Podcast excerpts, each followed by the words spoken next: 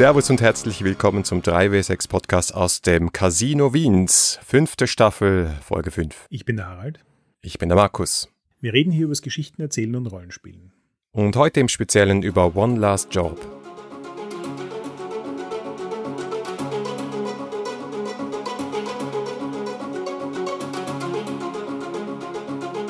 Ja, ganz kurz sollten wir als Einleitung zu One Last Job wahrscheinlich auch darüber reden, was das Genre dieses Spiels ist, oder?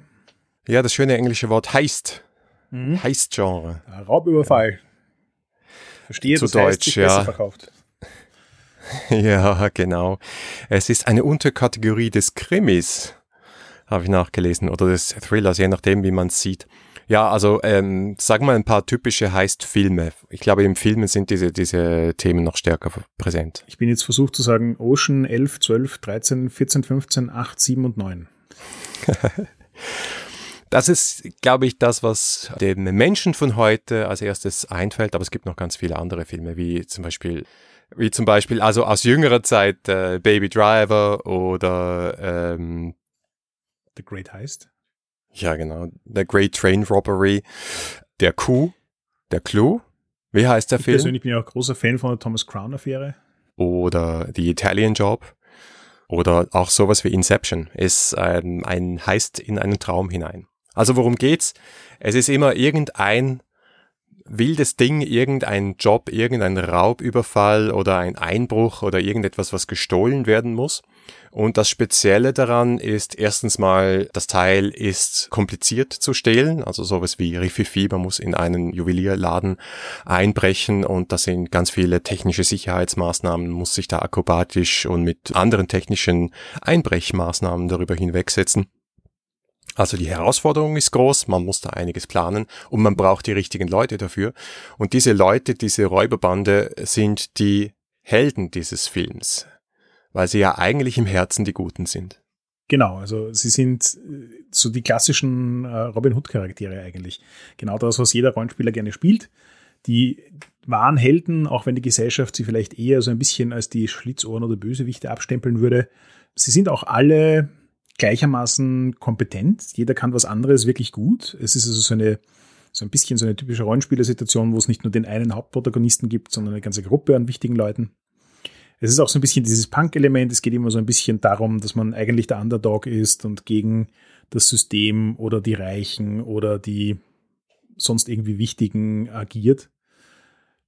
Stimmt, es sind eigentlich relativ selten Heistfilme, in denen wir reiche Leute haben, die den Armen das letzte Brot klauen, oder? Ja gut, der Herr Ocean ist immer sehr gut angezogen. Aber ja, normalerweise ist es auch etwas, was irgendwie, was man noch gut heißen kann, selbst wenn man einen starken moralischen Kompass als Zuschauer hat, weil eben einerseits stehlen sie von den wirklich Reichen und den Casino-Besitzern und den eigentlichen Kriminellen oder den bösen Konzernen, siehe Shadowrun und Konsorten.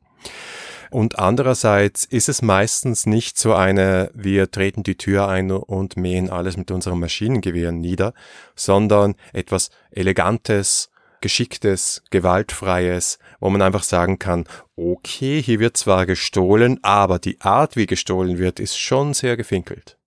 Ja, richtig. Also die Kombination macht's aus. Es ist nicht so dieses Gewaltverbrechen, wo einfach irgendwelche Unschuldigen niedergemäht werden, sondern quasi die einzig Unschuldigen sind ja eigentlich eh die Bösen und es ist relativ gewaltlos und damit macht es die Sache auch leicht, sozusagen sich auf die Seite der eigentlichen Verbrecher zu stellen. Und gleichzeitig aber auch, und das ist so ein anderes Element, das in Heistfilmen immer recht wichtig ist, ist dieser Twist, dass irgendwas Unerwartetes passiert. Und das steckt eben auch ganz oft im Zusammenhang mit der Hintergrundgeschichte und den Persönlichkeiten der Charaktere. Das heißt, wir haben zwar jetzt schon einen Haufen an lauter wichtigen Personen, es gibt nicht den einen Protagonisten, und die haben aber dann auch alle noch immer eine komplizierte Hintergrundgeschichte, die in irgendeiner Art und Weise in das Ganze mit hineinspielt, entweder erklärt, warum sie den Heist machen müssen oder charakterisiert, warum der, derjenige, den sie bestehlen, irgendwie eine ganz persönliche Verbindung zu ihnen hat oder warum das Gegenstand, der gestohlen wird, wichtig ist und so weiter. Und auch meistens eben irgendwelche Formen von Komplikationen in die Geschichte mit hineinbringt. Und das ist ja auch was, was Rollenspielen, also vor allem auch Erzählspielen, gut entgegenkommt, dass diese Verbandelung der Charaktere eine recht zentrale Rolle spielt. Ja, genau, das ist sehr oft auch Teil des Films und Teil der Geschichte, wie diese Gruppe zusammenkommt. Also Ocean's Eleven und diese ganzen Filme in dieser Reihe sind ja Meister darin, das Zusammentrommeln der Gruppe zu zelebrieren. Ja, manchmal habe ich das Gefühl, Heistfilme sind quasi erfunden worden, um Montagen in Filme einzubauen. Das und alle Boxfilme.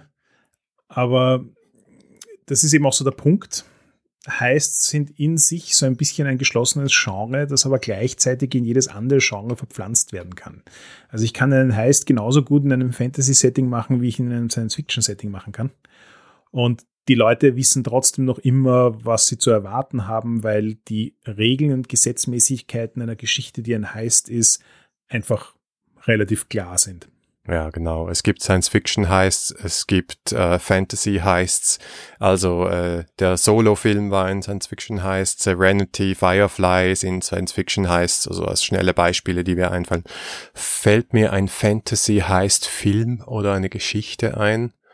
Hm, spontan nicht. Theoretisch ist der D&D-Movie ein Heist. Den habe ich erfolgreich verdrängt, aber du hast recht. also eigentlich, äh, sagen wir so, sehr, sehr viele klassische die, die Geschichten sind, wenn sie nicht gerade ein Dungeon Crawl sind, sind heiß. Ja, wir müssen da irgendwie rein und den Schatz rausholen. Mit dem Unterschied, dass meistens ein bisschen mehr Gewalt angewendet wird. Ja, aber das ist ein guter Punkt. Also ich glaube, dass zu Heist Stories auch oft dazugehört, dass sie in der Zivilisation spielen. Also gerade bei Fantasy ist das ja dann eine äh, recht feine Trennlinie. Wenn ich quasi in einen verlassenen Dungeon hineingehe und dort die Schätze raustrage, ist es kein Heistfilm.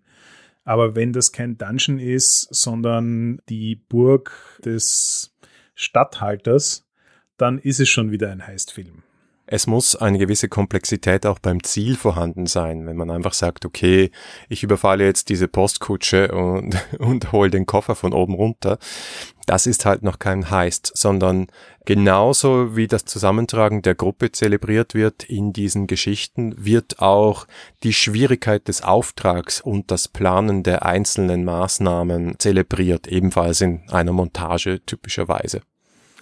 Ja, und eh schon vorhin erwähnt, meistens am Ende der Geschichte steht dann irgendeine unerwartete Wendung, die ganz oft mit dem eben komplexen Raub im Zusammenhang steht. Und da kommen wir jetzt zum, finde ich, interessanten Part, weil Geschichten, die einem erzählt werden, das ja noch relativ gut hinkriegen und Filme im Besonderen, dass sie irgendwelche Dinge zeigen, wo ich dann im Nachhinein erst draufkomme, dass es ganz anders ist und dementsprechend tatsächlich auch als Zuseher eine gewisse Überraschung habe. Aber in Rollenspielen ist es ja schon um einiges schwieriger. In Erzählspielen kann ich das vielleicht noch sozusagen damit lösen, dass es die Metaebene gibt, auf der eh alle wissen, was passiert, aber die Charaktere sind mehr überrascht davon als die Spieler. Und das ist auch okay so. Aber in ganz klassischen Rollenspielen ist eine Situation hinzubekommen, wo der Spielleiter seine Spieler mit einer überraschenden Wendung konfrontiert, die tatsächlich auch im Rahmen dessen, was ein Heist-Film ist. Also nicht so diese überraschende Wendung im Sinne von, oh, da steht jetzt doch jemand mit einer Maschinenpistole und mäht euch nieder, sondern eben mit dieser Raffinesse, mit der die Charaktere in diese Geschichte hineingehen, auf, auf selben Niveau die Sache verkompliziert und, und spannender macht, ist gar nicht so einfach zu liefern. Ja, also diese ganz typische Irreführung in einem Heist-Film ist ja, dass man Dinge sieht und man glaubt als Zuschauer, der Plan ist jetzt schief gegangen, kommt dann aber drauf am Schluss, das war alles Teil des Plans. Wie soll man das bitte in einem Rollenspiel umsetzen? Ja, und das, glaube ich, bringt uns jetzt eh auch schon zu One Last Job, ein Rollenspiel, das sich explizit darauf spezialisiert hat, Heist-Stories in One-Shots zu erzählen und dementsprechend wohl hoffentlich auch die Regelstrukturen hat, um genau solche Geschichten gut abbilden zu können. Ja, das ist erschienen in der kleinen Reihe im System Matters Verlag von Grant Howard, einem, einem britischen Game Designer. Ein letzter Auftrag ist der Untertitel, das ist letztlich einfach die Übersetzung. Und der Rahmen davon ist eigentlich der, dass wir eine Geschichte erzählen wollen an einem Abend, deswegen passt es auch in unsere One-Shot-Serie. Und diese Geschichte, diese Geschichte ist eine Heist-Geschichte und wie der Titel schon sagt, finden sich Profis zusammen, aber nicht mehr die jüngsten und nicht mehr die frischesten auf diesem Job und sie machen einen Auftrag, aber einen allerletzten Auftrag. Und spannend finde ich daran, dass also erstens mal ist dieses Szenario witzig und auch keine Seltenheit in Heist-Filmen, dass zumindest einer der Charaktere überzeugt werden muss, sich noch einmal aus dem Ruhestand zu bewegen oder aus dem Gefängnis oder wo er sich auch immer gerade befindet, um dieses letzte Ding zu drehen. Das ist spannend. Und das andere ist, dass wir dieses Zusammentragen der Bande, der Gruppe auch als Teil des Spiels sehen. Aber vielleicht fangen wir von Anfang an. Genau, ich möchte noch ganz kurz vorausschicken, meine Berührungspunkte mit Grant waren bis jetzt in seinen Spielen ja primär ähm, die neueste Edition von Paranoia, an der er mitgearbeitet hat, und das Spire Kickstarter. Und die beiden Spiele könnten unterschiedlicher nicht sein. Deswegen war ich schon sehr gespannt, wie sich sozusagen One Last Job anfühlt. Und wie du eben schon gesagt hast, es, ich fand es dann eigentlich sehr spannend, dass er einige von den Konventionen, die das Genre ausmachen, die wir jetzt am Anfang schon besprochen haben, wirklich gut einfängt dass es aber auch ein paar andere Ecken und Enden gibt, in denen das Spiel ein bisschen komplexer und manchmal nicht ganz so einfach umzusetzen ist. Aber ich glaube, wir gehen es einfach von Anfang an durch und fangen vielleicht mal genau dem an, was du gesagt hast, nämlich die Charakterschaffung und wie die Crew zusammenfindet. Nämlich meiner Meinung nach eine der eleganteren Formeln von Charakterschaffung, die ich jemals so in einem Rollenspiel gesehen habe. Was er nämlich macht, ist, wie der Titel eben schon sagt, One Last Job. Das heißt, wir sind also jetzt nicht in einer Situation, wo eine Gruppe von Berufsverbrechern einen weiteren Job macht von Hunderten, sondern wir sind eigentlich schon am Ende ihrer Karriere angekommen. Es ist das letzte Mal schon irgendwas ganz grob schief gelaufen und eigentlich haben alle beschlossen, auszusteigen und lieber ihre Haut zu retten, als ähm, noch einmal alles zu riskieren und dabei endgültig zu versagen. Und dann passiert aber etwas, das die Gruppe zwingt, wieder zusammenzukommen. Und das an sich schafft schon so eine ganz wunderbare Atmosphäre für die Gestaltung der Charaktere, weil wir wissen eben schon was über die Charaktere, wir wissen, dass sie nicht mehr in, in ihren besten Jahren sind, wir wissen, dass sie ein dramatisches Erlebnis in der Vergangenheit hatten und wir wissen, dass sie eigentlich relativ widerwillig, aber eben dann doch zusammenkommen. Und wie er das rein regeltechnisch umgesetzt hat, ist, indem der Spielleiter quasi damit anfängt, den Auftraggeber in die Situation einzubringen und beschreibt eine Szene, in der der erste Charakter vorkommt. Das heißt, der Spielleiter beschreibt einen Charakter in groben Zügen und dann schaut man, wer von den ähm, anwesenden Spielern am Tisch von der Beschreibung sich am meisten angesprochen fühlt. Und dann sagt irgendeiner, ja, das klingt interessant, das mag ich machen. Und dann beginnt eine Szene zwischen dem Spielleiter und dem Spieler, wo der Spieler diesen Charakter übernimmt, den der Spielleiter anfänglich vorgestellt hat. Und es beginnt mal so eine kurze, leichte Szene, die einfach umreißen soll, was ist es, das diesen Charakter jetzt dazu motiviert und hineinbringt, diesen letzten Job nochmal machen zu wollen. Und was ist eigentlich die grobe Story? Und was ich daran einfach sehr clever fand, war, dass man gleichzeitig bei diesem Metagaming von ähm, Erzählspielen ist. Das heißt, wir wissen jetzt beide, dass wir eine Szene konstruieren müssen, die darauf hinausläuft, dass mein Charakter widerwillig aber doch mitgeht und das macht, worum es hier geht. Gleichzeitig kann man sich aber innerhalb dieses Rahmens zieren, was nur geht und daraus eine, eine spannungsgeladene, durchaus auch interessante Situation bauen. Und ich habe das Ganze ja spielgeleitet, das heißt also in unserer Testrunde habe ich sozusagen das angefangen. Die Testrunde an sich hat das Setting und äh, das sei jetzt gleich mal vorausgesagt, One Last Job ist nicht beschränkt auf irgendein spezifisches Spiel oder Genre. So wie wir schon gesagt haben, das Genre kann in jedes andere verpflanzt werden. Deswegen haben wir uns das Setting von Harry Potter hergenommen und haben einen ähm, Heist-Job in Harry Potter gespielt. Und ja, ich habe das Ganze angefangen und dann ist es weitergegangen und jetzt bin ich natürlich gespannt, wie du als Spieler sozusagen diesen Prozess des Charakterschaffens erlebt hast. Ja, ja, ist witzig. Äh, übrigens, vorher, das ist generell so typisch äh, Storygame auch. Man einigt sich natürlich auf so eine Welt. Also wir haben uns darauf geeinigt, dass wir in der Harry Potter Welt spielen und man einigt sich auch auf den Auftrag, bevor man diese Szenen spielt. Also worum geht's, was wollen wir wo klauen zum Beispiel. Und was auch noch wichtig, wichtig ist zu wissen, wir machen nicht nur unseren letzten Job, sondern wir haben vor Jahren schon mal einen gemeinsamen Job gemacht, der komplett schief gegangen ist. Also das sind so Setzungen, die, glaube ich, sehr wichtig sind für diese erste Szene, wo die Gruppe zusammenkommt. Und ein Ziel gibt es auch noch in, in jeder dieser Szenen, beziehungsweise sollte auch schon in dieser, hm, äh, in dieser Kurzbeschreibung, wer fühlt sich von diesem Charakter angesprochen, enthalten sein, nämlich was ist das Spezialgebiet von diesem Charakter. Also ich würde dann äh, sagen, hey, wir brauchen hier einen Kräuterkundigen, der uns Gifte mischt für unseren Heist. Äh, und äh, der alte, was was ich fürs für ein Harry Potter Name, der war doch letztes Mal schon dabei und dann fühlt sich halt jemand angesprochen oder nicht. Okay, aber deine Frage. Diese Mischung aus, aus, aus Fremdbestimmung und Selbstbestimmung fand ich anspruchsvoll.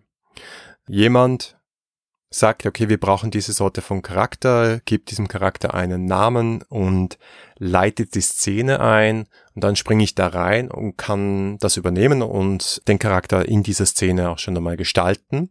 Und es ist einerseits der perfekte Einstieg in dieses Spiel, weil es ist sehr stark ein Design in Play Charakterspiel. Also mein Charakter ist am Anfang nicht viel mehr als ein Name und eine Funktion, wird aber im Verlauf des Spiels zu immer mehr und deswegen ist das ein sehr guter Einstieg.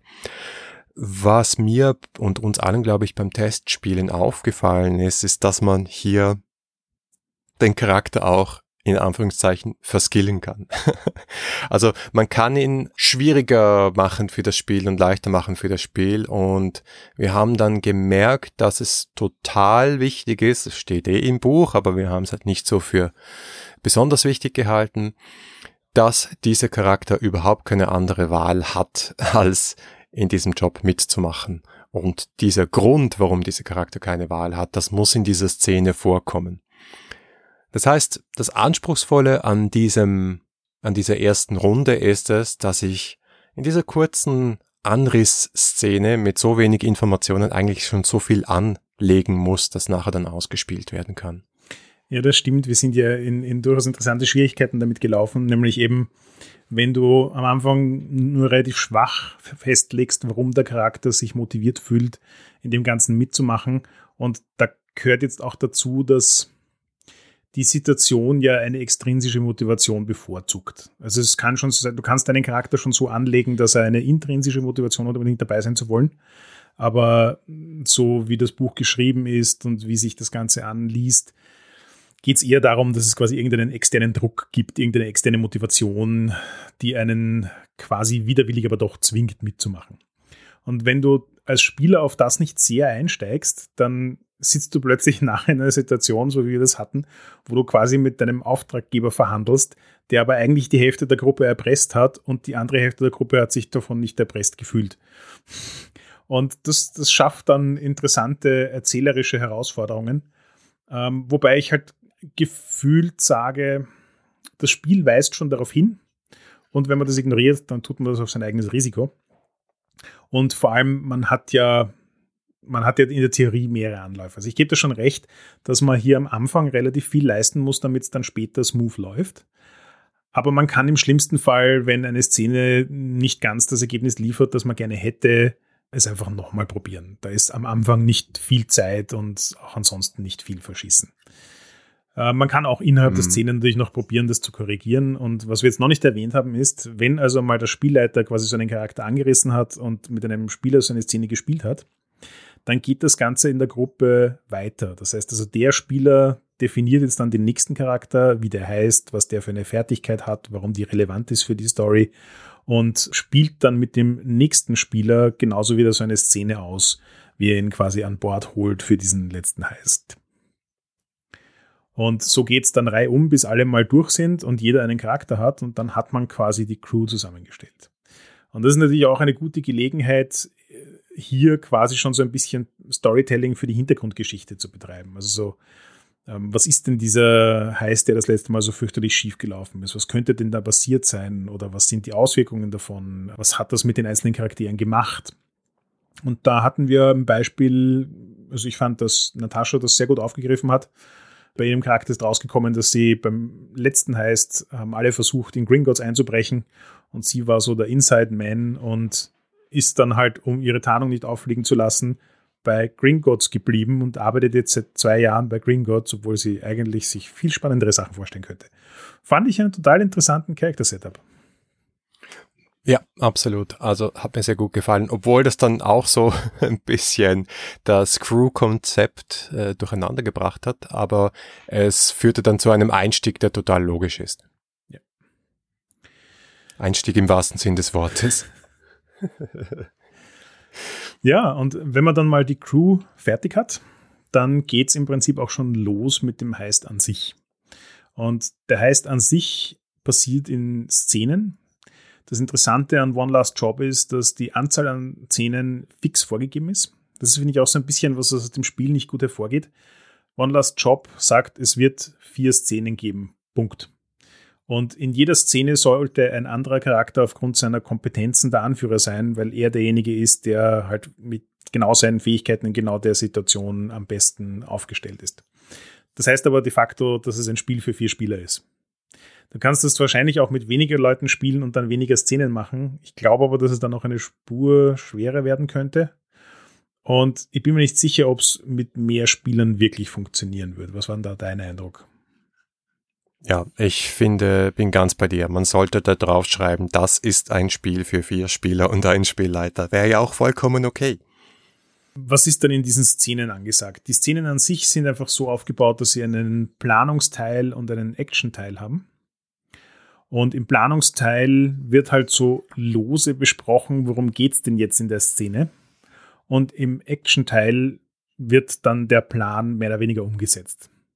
Was ich da sehr interessant fand, war, natürlich sind die Grenzen hier so ein bisschen fließend. Das heißt also, die Idee ist, dass du dir in der Planungsszene sowohl deine Schwierigkeiten als auch deine Lösungen schon mal parat legst. Ähm, das Spiel weist aber auch darauf hin, dass du nicht sehr genau werden sollst. Also einen exakten Ablaufplan, was jetzt in der Szene passiert, würde wahrscheinlich dann die Action-Szene vollkommen kippen. Wohingegen, wenn du es ganz, ganz allgemein hältst, sowas wie, ja, da müssen wir uns jetzt halt in einer Kiste verstecken und irgendwie hineingetragen werden, lässt dann auch wieder so viel Spielraum in der Action-Szene offen, dass es das Leben der Spieler, glaube ich, nicht leichter macht. Also da muss man auch ein bisschen da ist quasi die, die Learning Curve des Spieles recht steil, die richtige Balance zu finden, was du in der Planungsphase beschreibst und detaillierst und was nicht, damit dann nachher eine gute Action-Szene rauskommt. Na, absolut. Das, das ist gar nicht so leicht und also es hat mich sehr erinnert an zwei andere Spiele, die ja mit Heists auch was zu tun haben, nämlich Blades in the Dark einerseits mit diesem Einstiegswurf, in den Abend, wo du nur ganz grob sagst, ja, wir schleichen uns rein oder wir treten die Tür ein oder wir gehen von oben oder von unten oder wie auch immer rein und dann sagt der Wurf, was daraus, was sich daraus ergibt, diesen direkten Einstieg und was ähnliches gibt es ja auch bei der Sprawl. Beide versuchen dieses Planungsdilemma so zu lösen. Hier ist es ein bisschen schwammiger, aber ich glaube, es ist ein ähnlicher Ansatz. Aber auch hier muss ich sagen, sowohl Blades in the Dark als auch solche Spiele wie The Sprawl die tatsächlich ein bisschen mehr Regeln rund um dieses Vorbereiten legen. Also Regeln, die letzten Endes darauf hinauslaufen, dass ich mir Ressourcen schaffe, mit denen ich dann quasi meine Action-Szene besser meistern kann. Das funktioniert für mich besser als das sehr vage, wir erzählen uns mal, worum es hier geht von One Last Job. Also One Last Job hat bei mir an mehreren Ecken das Gefühl hinterlassen, wenn ich eine Gruppe habe, die sich gut kennt, die viel Erfahrung mit Story Games hat und die gut im Improvisieren ist und ein gutes Gespür dafür hat, wann es Regeln braucht und wann es Regeln nicht braucht, die kommt mit dem Rahmen, den One Last Job bietet, gut zu Rande. Wenn du das einer Anfängergruppe vorsetzt, laufen sie, glaube ich, in der Mitte der Session schreiend davon. Ist äh, kein Spiel für Anfänger. Es hat aber durchaus einige, finde ich, sehr elegante Elemente drin. Also die Szenen an sich, also die Action-Szenen sind dann so ein bisschen ein Würfelpool gegen Würfelpool-System. Das heißt, der Spielleiter hat einen Würfelpool, die Spieler haben einen Würfelpool. Dann würfelt man gegeneinander und es gibt halt verschiedene Dinge, die man tun kann, um den Würfelpool zu beeinflussen. Als Spieler sowohl den eigenen Würfelpool als auch den Würfelpool des Spielleiters. Und der Spielleiter sagt im Großen und Ganzen, wann er so einen Wurf haben will also dass gegeneinander gewürfelt wird. Und du musst dann halt am Ende des Tages genug Erfolge würfeln, um eine Szene abzuschließen. Was das Spiel, finde ich, am Papier sehr schlau macht, in der Praxis bin ich so hin und her gerissen, ob es gut ist oder nicht. Manches davon hat gut funktioniert, anderes nicht ganz so. Aber es gibt halt gewisse Dinge, die ich als Spieler tun kann, um äh, meinen Würfelpool zu beeinflussen. Und das ist unter anderem solche Dinge wie, ich kann Legenden über meine anderen Mitcharaktere erzählen, also irgendwas, wo sie besonders grandiose Aktionen hingelegt haben. Ich kann ihnen spezielle Ausrüstung andichten. Ich kann ihnen Narben von vergangenen Erlebnissen verpassen. Ich kann eben Anekdoten über die Vergangenheit, über den letzten Heiß, der so schief gelaufen ist, den ich mit den anderen gemeinsam gemacht habe, erzählen. Und ich kann auch in Wirklichkeit die Fähigkeiten der Charaktere im Spiel erst definieren. Das heißt, also, wie du schon gesagt hast, am Anfang besteht der Charakter eigentlich nur aus Name und so ein bisschen Funktion und das, was ich halt in dieser ersten Szene anspiele. Und dann im Laufe des Spieles, um das Spiel eben auch zu schaffen, definiere ich aber konstant weiter Facetten des Charakters. Und das fand ich eigentlich eine sehr nette Form von Charaktererschaffung, weil du eben mit mehr Spielen auch mehr über den Charakter lernst. Also grundsätzlich ja. Ich finde es auch ganz interessant, dass die beiden, die dann gemeinsam die neue Edition von Paranoia designt haben, nämlich James Wallace und Grant Howard, eine ähnliche Idee hatten in ihren eigenen Spielen, hier also in One Last Job und in, in James Wallaces Spiel Las Vegas, geht es darum, dass man fast mit einem leeren Blatt Papier startet und dann über Flashbacks den Charakter definiert ein spannender Mechanismus, glaube ich. Dafür war ich eh sehr erstaunt, dass diese expliziten Flashback-Mechaniken in Paranoia nicht vorkommen. Ja, er hat nicht zu 100% dazu gepasst. Dafür kommen sie in Blades in the Dark vor. Also da, irgendwie äh, scheint es sich für solche heist-orientierten Spiele ganz gut zu eignen, wobei Las Vegas kein Heist-Spiel ist, aber dafür gibt's Casinos. ich weiß nicht, ob es das einschränkt. Ich muss aber, ich muss aber dir insofern recht geben, als ich es in der Theorie besser gelesen hatte als in der Praxis, weil es gibt hier sehr, sehr, sehr viele Mechanismen. Das eine ist, du kannst eben diese Anekdoten über einen anderen erzählen. Es wird im Spiel auch vorgeschlagen, dass man das eher so auf beleidigende Art macht und sagt, okay, du warst aber bei unserem letzten Job noch viel besser drauf, da konntest du das und das und das. Und dann hat jemand eben äh, diese Legende, diese Fertigkeit und damit einen Bonus. Das ist ganz witzig. Das andere ist die beste und die schlechteste Fertigkeit. Das ist auch ein ganz spannender Ansatz, der aber so ein bisschen aus einer anderen Richtung kommt. Also, dass alle in allen Fertigkeiten so grundlegend einen Wert von zwei haben. Es kann jemand auch einen Wert von drei haben und der Beste sein. Das bedeutet aber, dass ein anderer in der Gruppe auch der Schlechteste sein muss. Das fand ich im Spiel, im Text nicht so super erklärt, es war ein bisschen verwirrend, aber grundsätzlich glaube ich, wie es gemeint ist, es ist ganz einfach, dass einfach an irgendeinem Punkt jemand würfelt und sagt, ich möchte gerne der Beste sein. Okay, wer ist dann der Schlechteste? Da fand ich übrigens sehr interessant, das ist für mich so eine klassische Regelmechanik, die ein bisschen erfahrungsbasiert ist. Weil wenn du das das erste Mal spielst, ebenso wie du sagst, der Text war nicht super eindeutig und damit ist es so ein bisschen ein, es reißt dich so ein bisschen raus. Also du bist jetzt quasi eh schon aus dem Storyfluss rausgeholt, um zu würfeln und mal herauszufinden, was du würfelst und wie du würfelst. Und dann gehst du aus dem nochmal raus, um zu diskutieren, wer jetzt der Schlechteste was ist. Und das sind so Sachen, wenn du das mal gespielt hast, wenn du weißt, wie das abläuft und du dir am Anfang bei deinem Charakterkonzept schon überlegen kannst, wo ist es okay für mich, wenn mein Charakter drin schlecht ist und sobald irgendein anderer Spieler sagt, puh, da wäre ich gern gut, kannst du einfach die Hand nehmen und sagen, passt, ich bin der Schlechteste dann funktioniert das, glaube ich, auch im laufenden Spiel recht gut. Aber so beim ersten Mal hatte ich den Eindruck, dass es uns erstaunlich lang beschäftigt hat für etwas, das eigentlich nur drei Sekunden dauern sollte. Das ist aber generell ein Problem bei diesem Spiel aus meiner Sicht.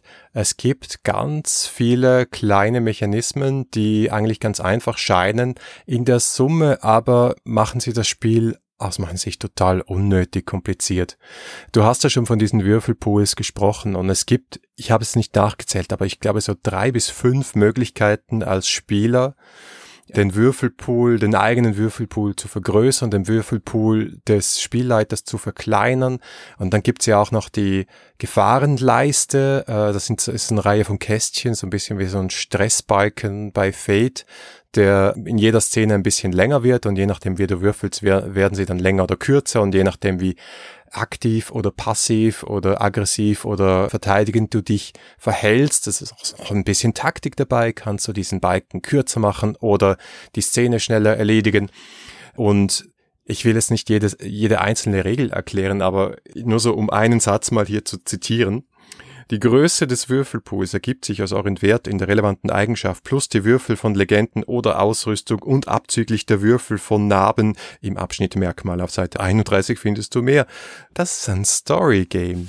Und wir haben uns, wir haben uns wirklich, ich habe nichts gegen Mechanismen, in Story Games. Ich glaube, das haben wir in der ersten Folge von dieser Staffel gut, äh, ist es gut rübergekommen.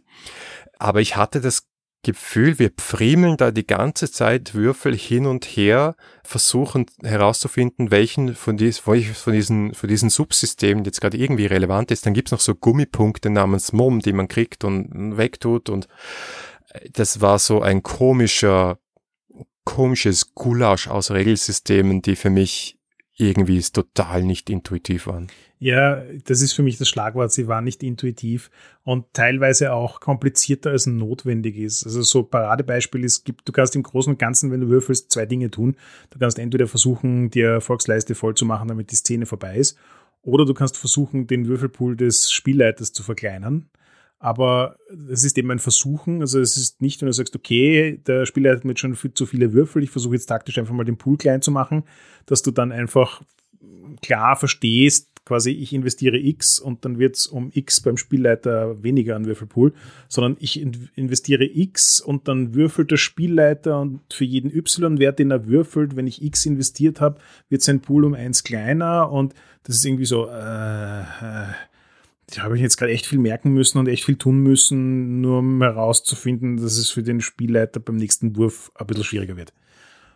Und das sind viele so Dinger drin, wo mehr Regelkomplexität da ist, als ich in einem Erzählspiel brauche, um die Geschichte interessant zu machen. Das ist nämlich wirklich der springende Punkt. Ich hatte nicht das Gefühl, dass über diese Anekdoten, Legenden hinaus und diese erste Szene hinaus die Spielmechanismen wirklich mich dazu inspirieren, was im Plot passiert. Die Spielmechanismen sind mehr oder weniger gut dazu da, um mir zu sagen, wie weit ich in der Szene fortgeschritten bin, wie gut mir Dinge gelingen oder nicht gelingen. Aber sorry, das könnte man auch wesentlich einfacher machen. Ja, also für mich das Paradebeispiel, weil es ja auch sich so ähnlich anfühlt, das nicht anfühlt, aber ausschaut, nämlich Würfelpools, die sich verändern, ist 10 Candles im Vergleich zu One Last Job. Bei 10 Candles hatte ich das Gefühl, nach einmal lesen vollkommen verstanden zu haben, wie sich diese Würfelpools verhalten. Und sobald ich es einmal gesehen habe, war es das, dann hat es keinen Erklärungsbedarf mehr gegeben. Das war bei One Last Job nicht so. Also da habe ich auch beim fünften Mal Würfeln noch nachblättern müssen, was jetzt genau passiert. Ja, und hinter jedem Würfel im Pool von Ten Candles steckt eine Bedrohung, die ich spüre. Das ist für mich noch wichtiger, weil die Regeln kann ich ja irgendwann kapieren. Also ich kann so Rules Mastery entwickeln und ein Cheat Sheet zusammenschreiben und keine Ahnung, kann, kann das Regelbuch neu schreiben, wenn es dann sein muss, wenn ich es wirklich gut finden würde. Aber im Prinzip ist es für mich einfach eine szenenbasierte Konfliktresolution, die ich echt in anderen Spielen schon besser gesehen habe. Mhm. Da, da, muss ich jetzt auch leider so ein bisschen meinen äh, beruflichen User Experience Designer rauskramen, weil zum Beispiel ein so ein kleines Detail, ähm, was mich ein bisschen in den Wahnsinn getrieben hat, also jetzt nicht sehr relevant, aber er verwendet für seine Würfelpools zehnseitige Würfel also es ist schon mal, es fängt schon mal damit an, dass ich sozusagen spezifische, spezifische Würfel zu Hause haben muss. Ich meine, ja, die meisten Rollenspiele werden dann W10 zu Hause haben, aber die Frage ist, ob ich 20 W10 zu Hause habe. Und dann sind die Grenzen, die angesetzt sind für bestimmte Würfe und ihre Ergebnisse und was sie dann bedeuten, nicht sehr spezifisch für ein W10. Ich hätte es mit einem W6 genauso machen können. Dann wären die Zahlen kleiner. Ähm, es wäre leichter, sich zu merken, dass jede Zahl einen Unterschied macht und ich hätte wahrscheinlich die Würfel leichter zu Hause. Und das ist sowas, wo ich quasi jetzt als Konsument davor stehe und mir denke, mhm. ich kriege keinerlei Anleitung, Informationen, warum das so ist. Ich kann auch aus dem Regelwerk nicht erkennen, warum das so ist. Ja, na gut. Ist halt so, ne? Ja. Ja, aber was mich noch interessieren würde, wäre jetzt auch von unserem Spieltest deine Perspektive auf das Spiel leiten und, und was für eine Geschichte dabei rausgekommen ist. Wie, wie hast du das erlebt?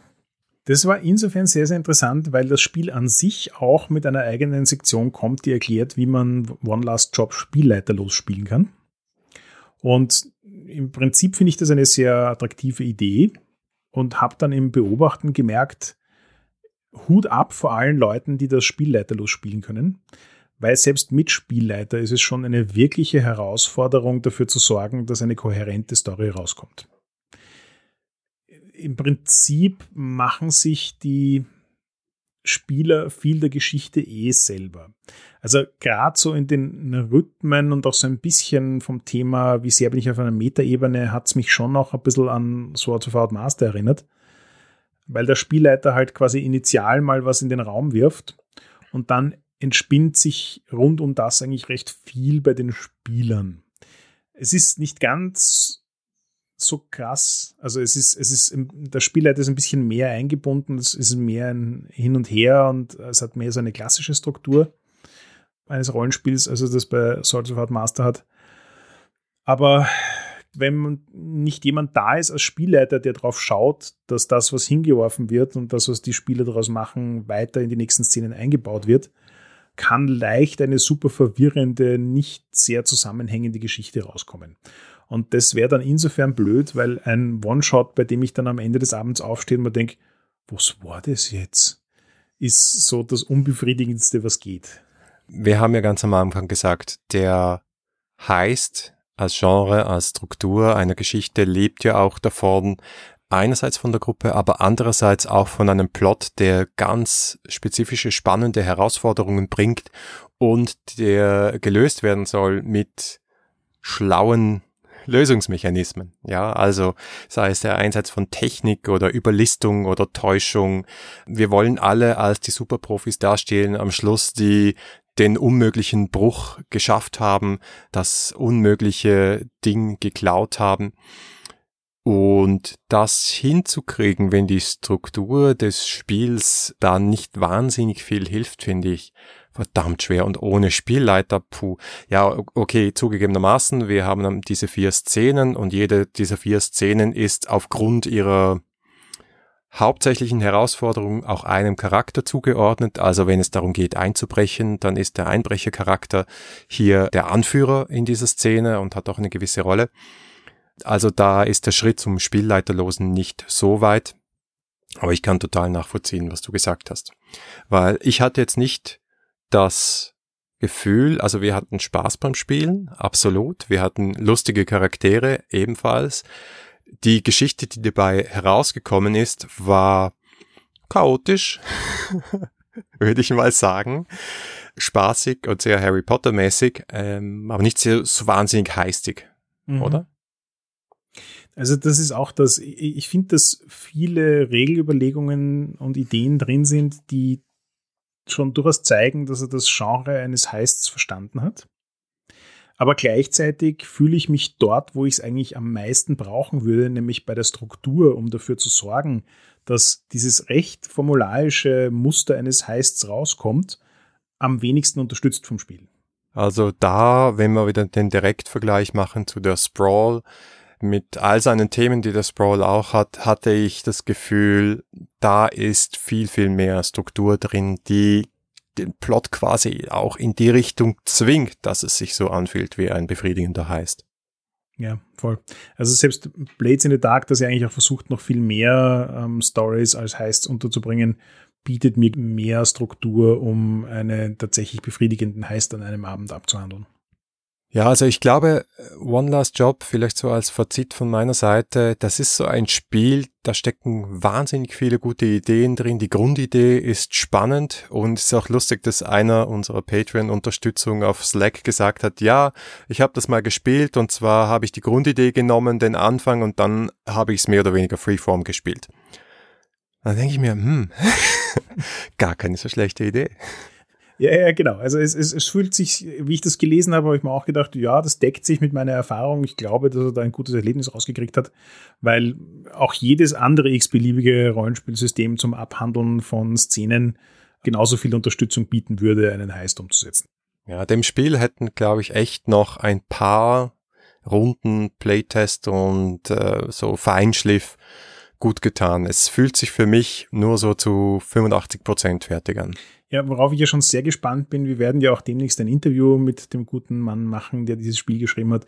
Und worauf ich schon sehr gespannt bin, ist, ob wir dort den Eindruck kriegen, wie viel des Spielerlebnisses, das er mit dem Spiel hat, weil er es einfach im Kopf hat, letzten Endes nicht im Buch gelandet ist. Also ich, das ist jetzt mhm. nur ein Verdacht, aber es fühlt sich für mich einfach so ein bisschen an, als ob, wenn er dieses Spiel leitet oder spielt, ähm, viel mehr abgeht, als ich aus dem, was im Buch steht, erahnen kann. Ja, das kann gut sein.